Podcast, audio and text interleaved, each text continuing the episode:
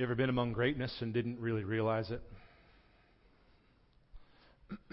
Recently, a DC cab driver named Sam Snow um, had a moment where he was in the presence of greatness and didn't didn't even realize it.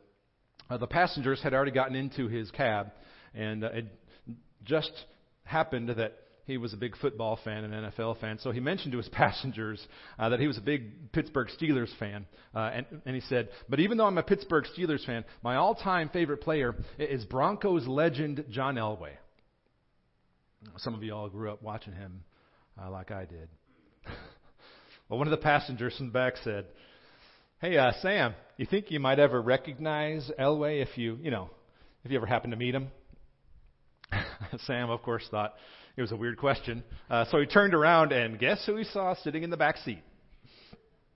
Uh, Elway happened to be in D.C. Uh, for the presidential inauguration uh, and was, in fact, riding in his own back seat. he was in the presence of greatness the whole time and didn't even realize it. And don't worry, yes, they snapped a selfie, they got a picture, and um, Sam had his moment with legend John Elway um, after he chastised Elway, uh, if you know football any, for, for him beating his Steelers so many times in the playoffs. The Pharisees in our passage had an Elway in the backseat kind of moment here in Luke 17. They had an opportunity to recognize the Messiah for who he really was and what he had been claiming the whole time, but they missed it. They missed the moment. Jump in at Luke 17, verse 20. We're going to give some running, running commentary real quick for the first couple uh, verses and then make a, a, pretty major point before we move on uh, into verses 22 and following. So it says this, verse 20. Here's their Elway in the back seat moment. Being asked by the Pharisees, in other words, the Jewish religious leaders, uh, they were asking, by the way, because they were watching Jesus very closely, because Jesus had come claiming to be the Messiah, the anointed one from God, who was going to begin the kingdom of God here on earth, that he was going to establish what they had been waiting for for many, many hundreds, if not actually thousands of years in the Old Testament. They had been anticipating the coming of the Messiah, but there was a lot of speculation about uh, different times or ways uh, that the kingdom was going to come. So that's why they asked, and that's why Luke says, being asked by the Pharisees, verse 20, when the kingdom of God would come. Notice they're asking a timing question. He answered them, The kingdom of God is not coming in ways that can be observed.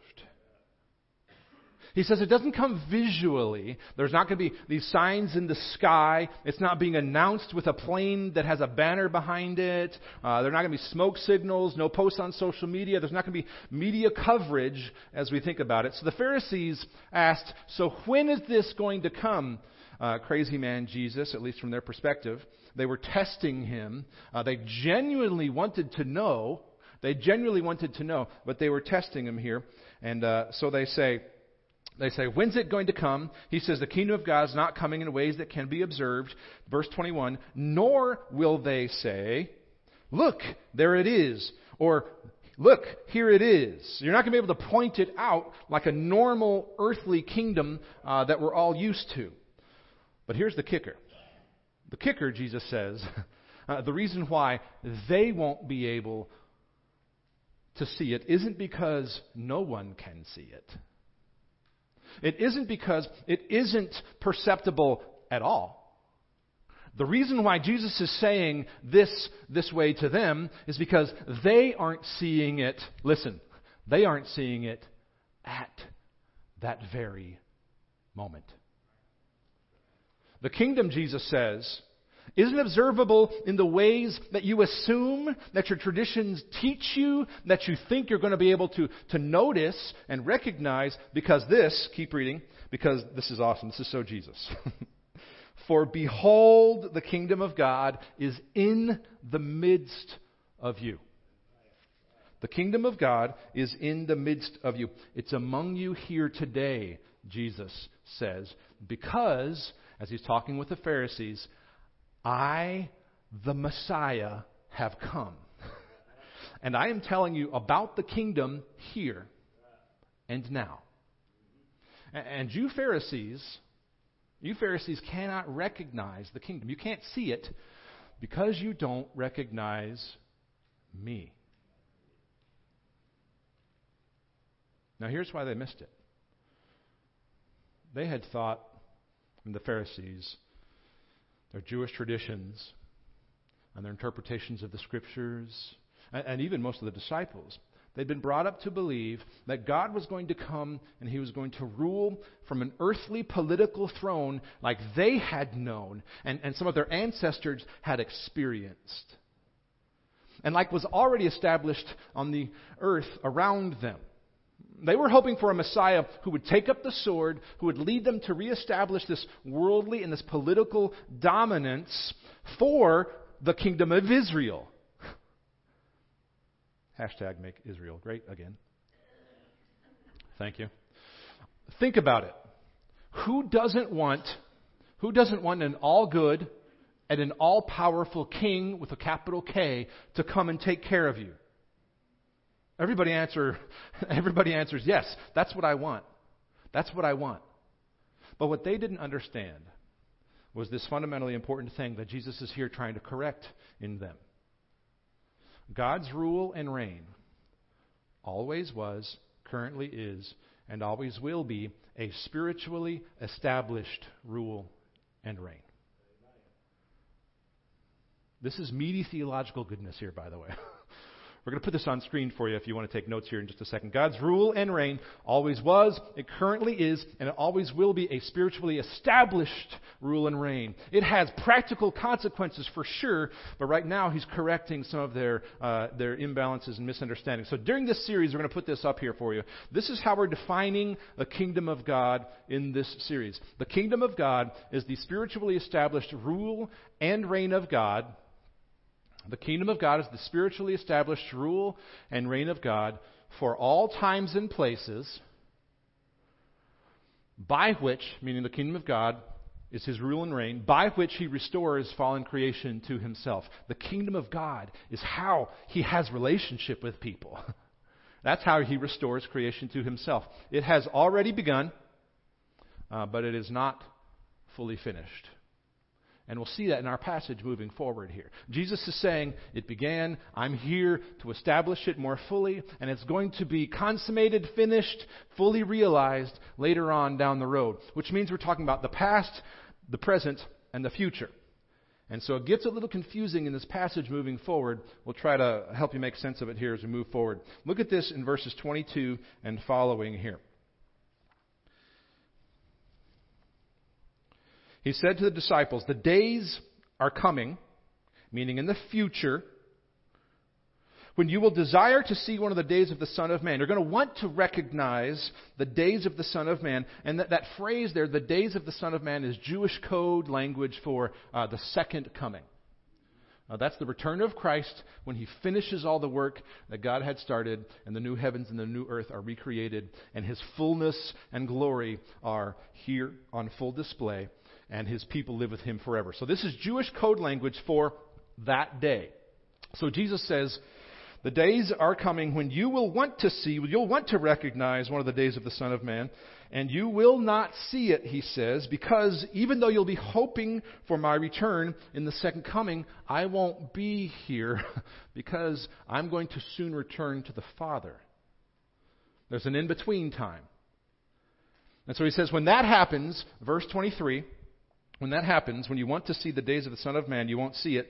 They will say to you, the proverbial they there, they will say to you, verse 23, look there or look here. Everybody's going to be up in arms, claiming it's the end of the world. Uh, everybody's going to be looking for the signs that they didn't see in the first place because they didn't recognize me.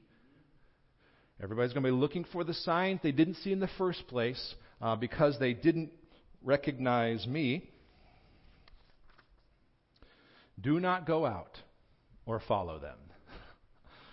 When everybody's up in arms, sure that they know, do not go out or follow them. He says, Remember, follow me as you already can.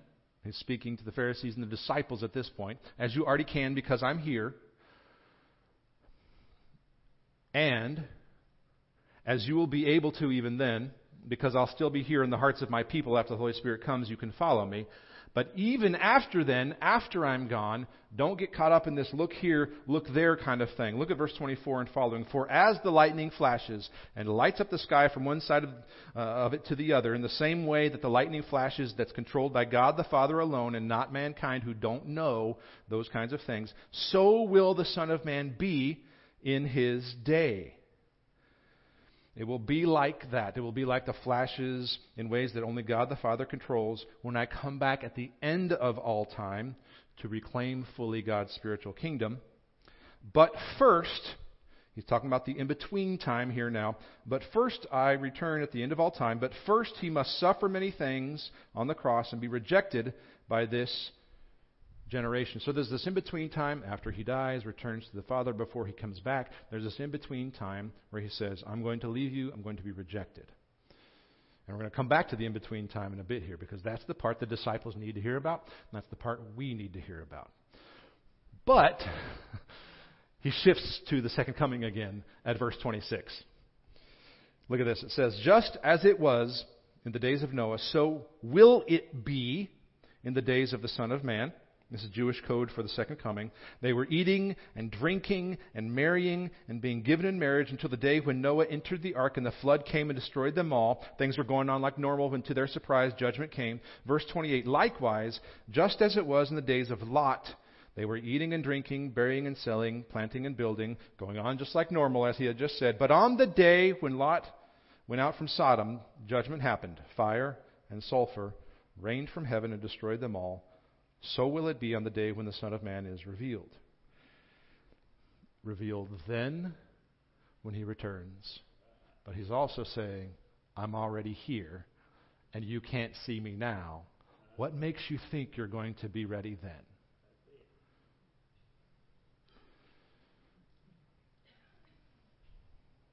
He says, On that day, let the one who is on the housetop with his goods in the house not come down to take them away, and likewise let the one who is in the field not turn back. Remember Lot's wife. In other words, don't turn back and look longingly for the life that leads to death. Now, there's a lot of confusing stuff that can be back and forth here. So, so Jesus is saying this. Let me just summarize this here uh, as a statement for the disciples and for us with regard to what to do in the meantime. And this is the summary of what Jesus has just said here. As a result of all this that I've just told you, Jesus says, now that you know that the kingdom of God is here because I'm here, and that the kingdom of God will be here even when I'm not here, and that the kingdom of God will be here when I return. Verse 33 this is the principle that applied to them and to us. Whoever seeks to preserve his life now will lose it then. Whoever seeks to preserve his life will lose it, but whoever loses his life will keep it. In effect, friends, the coming of the kingdom of God changes everything. And Jesus is asking us in verse 33. And this is a good question for us today, friends. Whose kingdom are you trying to establish in the in between time after I'm gone and before I return? Whose kingdom is your life trying to establish after I'm gone and before I return? In the meantime, when we are here? Are you trying to establish your own security in a kingdom where you are king? Or are you being subject to the authority of the only king who's worthy of the title of king? We could, we could apply this to every, every area of our lives, friends. Is your behavior, are your words, do your personal interactions show that you are subject to a king who is worthy of the title?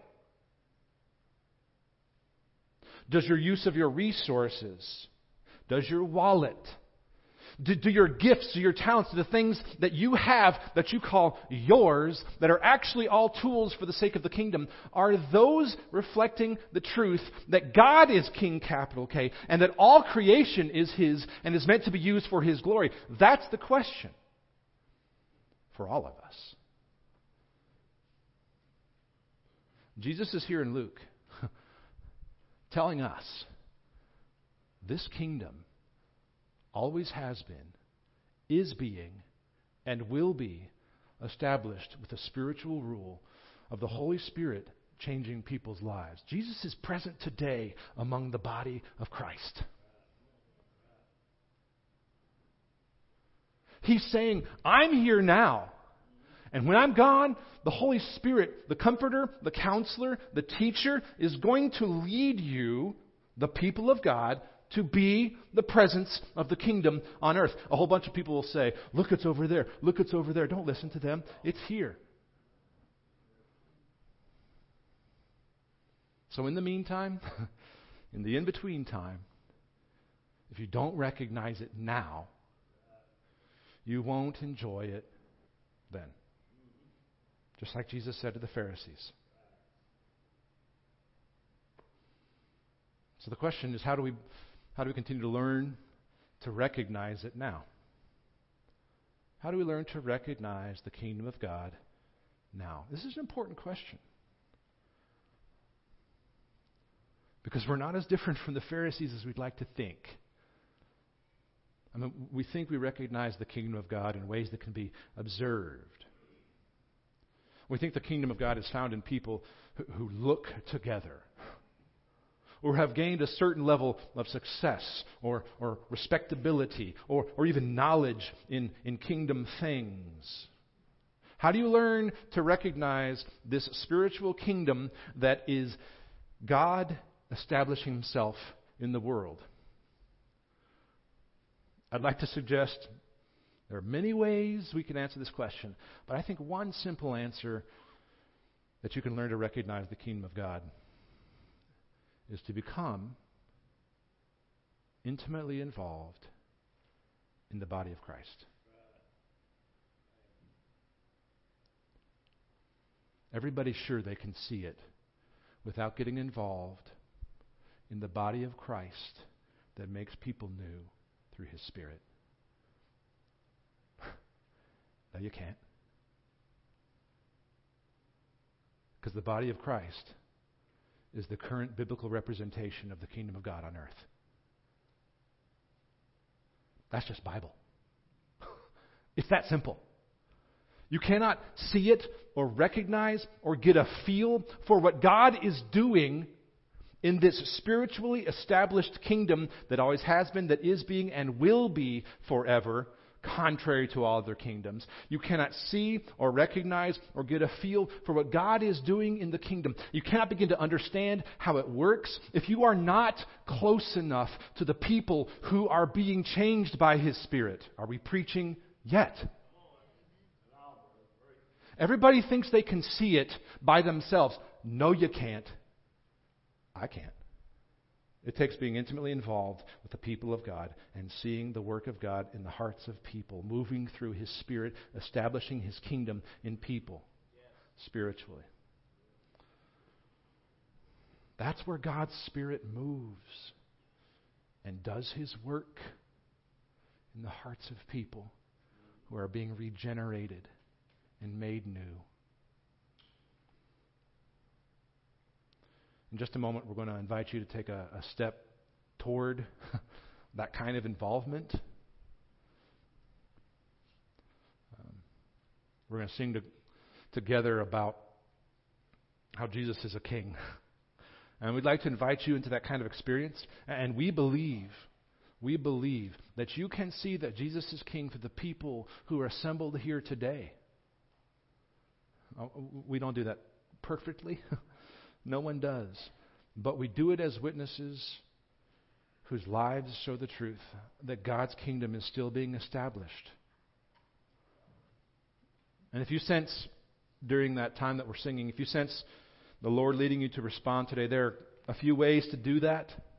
Uh, if you need to identify with Christ in the waters of baptism, That, that's a way that you can say, this old self is dead because it's not working for me to understand who God is as King. And I die to that.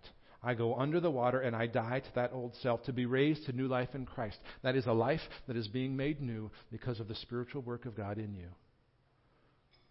Maybe if you're a baptized believer in Christ, you need a church home. You need to become more involved in seeing how the kingdom is working through people's hearts. We invite you to that, to commit to the church as a member, is how we say that. To be a part, a piece of the larger body of Christ. If you just need to begin a conversation with us, with God, about what that looks like, questions you may have, if you need to be praying about these things in your life, if, if you're not sure what your relationship with God looks like, I would love to begin that conversation with you, to pray with you, um, whatever that means for where you are in your walk with God. Um, so we want to invite you forward uh, in just a moment as we stand and as we sing together.